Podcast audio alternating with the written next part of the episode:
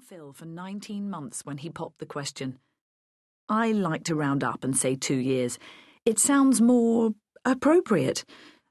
Actually, he sort of blurted it rather than popped, in a very un-Philip moment. If I was a betting woman, I'd have put money on Phil being the type of man to propose in a controlled environment, like a restaurant, or in front of some significant building or beautiful sunset. I'd have guessed that he'd buy a ring in advance, go down on one knee, and recite a rehearsed speech asking me to do him the honour, etc., etc. In fact, he yelled over gushing water. He was wearing marigold rubber gloves at the time. I think his exact words were, We'd better get married before you cause any more trouble. How could a girl resist? At the time, I was flat sitting for a flamboyant and wealthy fashion designer friend of Amelie's, while she flitted around the globe to be inspired by spices in Morocco and sunsets in Cape Town or similar. I found the fashion designer's Clerkenwell space horribly intimidating. I was surrounded by white walls, white sheets, white settees, white crockery, and white towels all of them waiting for me to stain, spoil, scuff, or spot.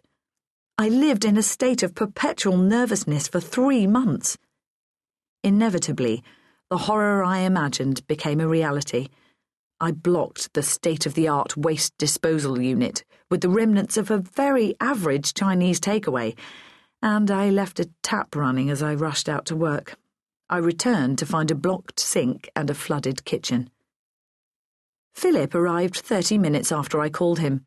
He unblocked the sink, mopped up the spill, and assured me that he'd source, buy, and refit the water damaged kickboards and tiles.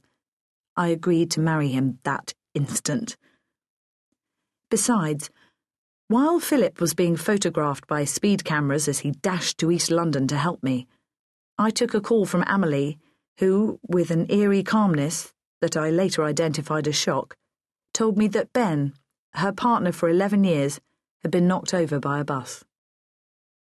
Dear, dear Ben.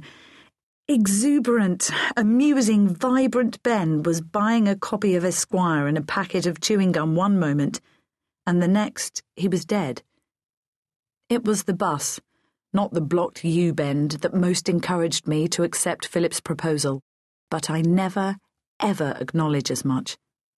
Sadness and fear seem inappropriate reasons to accept a marriage proposal.